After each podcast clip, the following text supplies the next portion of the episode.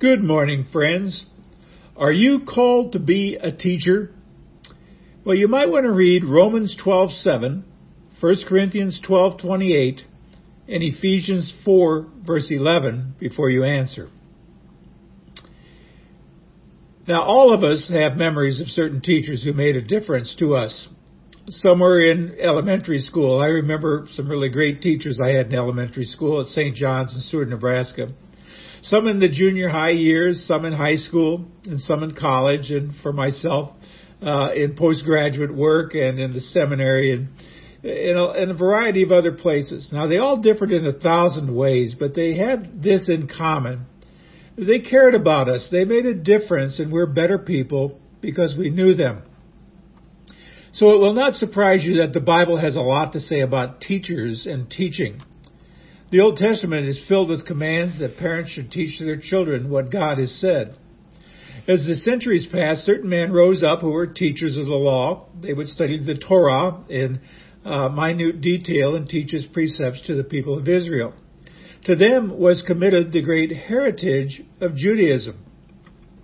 From these men came the scribes and eventually the Pharisees. In those days, to be a teacher of the law was a very high honor. The men who did it were called rabbis. Now, as you pass into the New Testament, immediately you're confronted with the fact that Jesus was a teacher.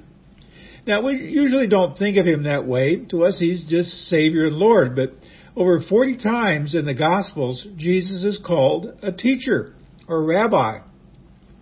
It is said that he taught by the seashore, on the mountains, on the plain, in a boat, in the synagogue, and in the temple. And we don't think of Jesus as a rabbi, but that's what he's called. People called him rabbi or teacher. Now, when Dr. Luke comes to sum up his life, he said in Acts chapter 1 verse 1 that the Gospel of Luke is a record of all that Jesus began to do and teach. That was his whole life, what he did and what he taught. And as you read further, you find that teaching is mentioned over and over and over again. It's one of the spiritual gifts. And gifted teachers play a gifted role, a crucial role, in the foundation of the Christian church. Now, as a place to begin today, I would like to lay down two simple, but I think pretty crucial points. First of all, there's a sense in which all Christ followers are to be teachers. That's both you and me. Now, in the Great Commission, Jesus told his disciples to go and make disciples of every nation, and part of that commission was what? Teaching them to obey everything I have commanded you. That's Matthew 28:20. 20. Now, Paul picked up on that idea in Colossians 3.16 when he said, let the word of Christ dwell in you richly as you teach and admonish one another with all wisdom. The writer to the Hebrews gave the same idea, slightly different twist. He's writing to a bunch of believers who had not progressed past spiritual infancy. He did say this, though by this time you ought to be teachers you need someone to teach you the elementary truths of God's Word all over again. You need milk, not solid food. That's Hebrews 5 verse 12. You can read that in context. That's kind of a rebuke there in Hebrews and kind of a challenge to all of us. Where are you along the spectrum of Christian growth? Are you still, you know, drinking from the bottle and trying to learn your spiritual ABCs? Or have you moved on to solid food? Now, if the answer to the last question is yes, then you ought to be a teacher on at least two different levels. Well, what levels are those? Well, level one, we're to be involved in teaching new converts the basic principles of the Christian faith. That's what the Great Commission implies and what Hebrews 5 clearly says. Now, put another way, every Christian ought to be either learning his ABCs or teaching them to someone else. Now, in concrete terms, this means you ought to be able to teach a new believer how to find assurance of salvation, what the gospel is all about, how to pray, how to read the Bible, how to have a quiet time, how to handle temptation, how to be filled with the Spirit, and how to lead someone else to Jesus. Now, those are just the basic facts of the spiritual life. You ought to be able to explain those things to someone else. We are all to teach each other the things we have learned from the Word. Now, those two things hold true whether or not you ever teach behind a pulpit or lectern or in a classroom. See, what we learn, we are to share with other people, and that sharing, whether one on one or in a small group or a large group, is teaching in the truest sense. You don't need the gift of teaching to do that. And yet, this is level number two. There is a spiritual gift of teaching which some, which some Christ followers possess. Now, this gift was obviously very important to God because He mentioned it in three different passages of Scripture. In Romans 12:7, He says, "If it, your spiritual gift, is teaching, let him teach." That's pretty plain, pretty simple. Teachers are to teach. That's to be their specialty, and they shouldn't get bogged down in other ministries. I mean, find the teachers, turn them loose, and let them teach God's word to the rest of the church, to anybody and everybody. Then in 1 Corinthians 12:28 it says, "And in the church God has appointed first apostles, second prophets, third teachers, then workers of miracles, also those having gifts of healing, those able to help others, those with gifts of administration, and those speaking in different kinds of tongues." Now, did you notice the divine priority? Teaching comes third on the list. Now that surprises a lot of people, I, am sure. In God's economy, which is more important, teaching or miracles? Well, it's teaching. What's more important, teaching or healing? It's teaching. Which is more important, teaching or speaking in tongues? It's teaching. Now, amazing as it seems, God puts teaching ahead of these spectacular gifts, well, that this generation seems to prize pretty highly. And finally, in Ephesians 4:11, uh, Paul writes, "It was he, that's the ascended Jesus, who gave some to be apostles, some to be prophets, some to be evangelists, and some to be pastors and teachers." Now, this is another, I'd call it priority list here, the only change being that the evangelist is listed ahead of the pastor teacher. He comes first because the evangelist spreads the gospel while the pastor teacher comes afterward to teach the new converts. And I think the meaning here is pretty clear. The gift of teaching is one of the most important gifts of the Holy Spirit. It's far more important than any of these other so-called sign gifts. See, people with sign gifts may attract a lot of attention, but they don't do as much good as those gifted teachers who just simply go about their everyday work, day after day, week after week, just explaining the truths of the Bible to little kids, to teenagers, to adults, or in my case with my partner, people in prison. In God's economy, the teachers come far ahead of the miracle workers. Well, what then is the spiritual gift of teaching? Well, here's a kind of a working definition. It goes this way.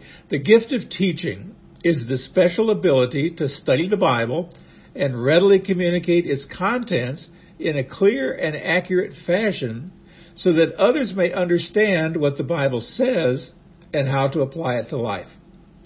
Now, I say sadly, this gift is underrated today. Whenever we talk about spiritual gifts, we tend to focus on the spectacular and, yeah, the controversial.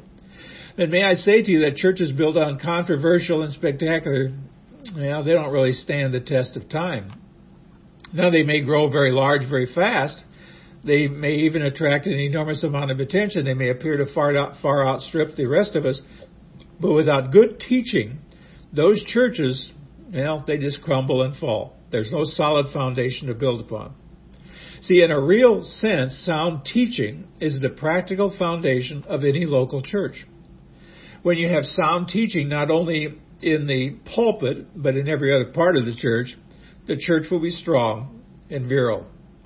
In medical terms, the teachers are like the skeletal system of the body. They give shape to everything else. Now I say that because Christianity at its heart is a teaching religion. Now unlike Eastern religions and the various New Age cults which kind of bypass the mind, Christianity is built upon certain intellectual content. That, that's why Paul wrote in Romans chapter 12 verse 2, you shall love the Lord your God with all your heart, with all your soul, with all your mind. And that's why he says it calls us to be transformed by the renewing of our minds. Anyone who takes away the intellectual content of the Christian faith has in reality taken away Christianity itself. Now, as I said, we tend to downplay the importance of teaching today uh, the anti-intellectual spirit of the day has even infected the church. The me generation stresses feelings and emotions over facts and ideas, and Even when we come to church, we judge the effectiveness of the service by how it makes us feel. I mean, if we feel good, the service was good. If we don't, it wasn't.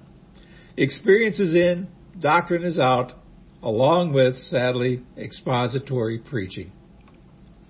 We have zeal without knowledge, faith without facts, emotion without understanding, and consequently, big programs of small doctrine. We would rather feel good than study hard.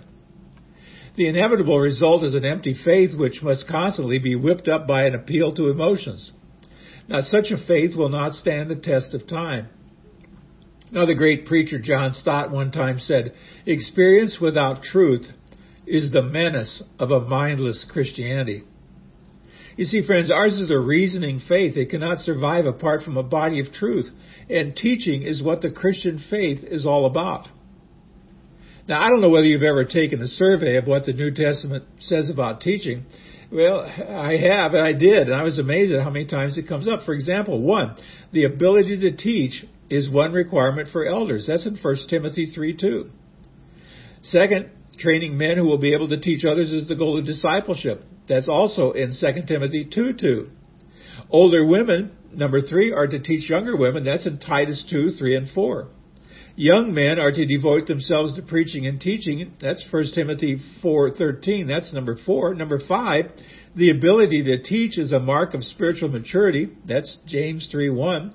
And 6, the result of good teaching is that the student becomes like his teacher. That's in Luke chapter 6 verse 40. And then 7, teachers will encourage stricter judgment. That's James 3:1. And eight, the early church grew because the leaders taught the Word of God. You can find that in Acts 6 2. And nine, we are not to allow the teaching of false doctrine in the church. 1 Timothy 1 3. Uh, how about one more? Number 10. Elders who work hard at the teaching are accorded double honor. 1 Timothy 5:17. Wow. You know, there is one problem, however, which seems to be peculiar to strongly conservative evangelical churches and I'm speaking from experience here.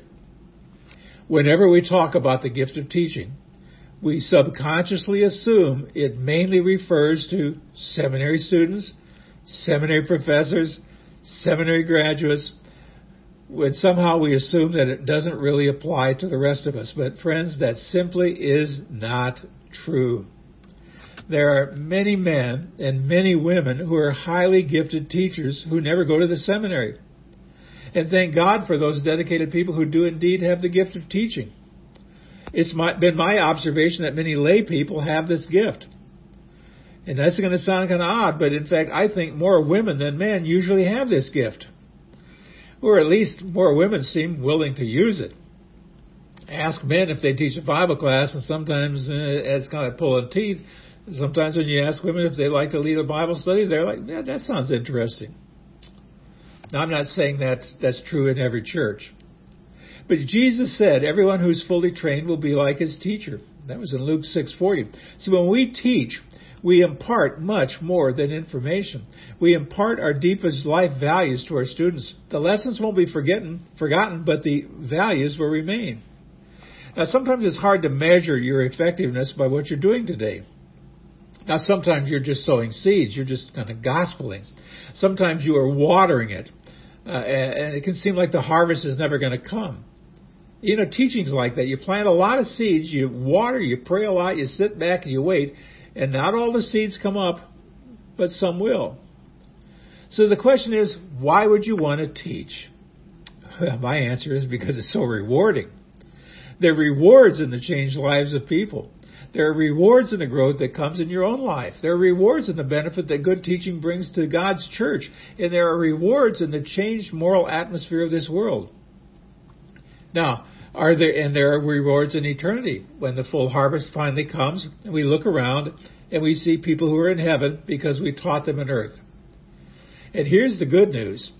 You don't have to be famous or particularly brilliant to teach. You don't have to be highly educated. You don't have to be clever or witty or unusually attractive. You don't have to be anything but willing. It won't cost you anything but your life. If you don't mind being a sower, you can be a teacher. There are hungry minds, open hearts all around us. The door of opportunity is wide open.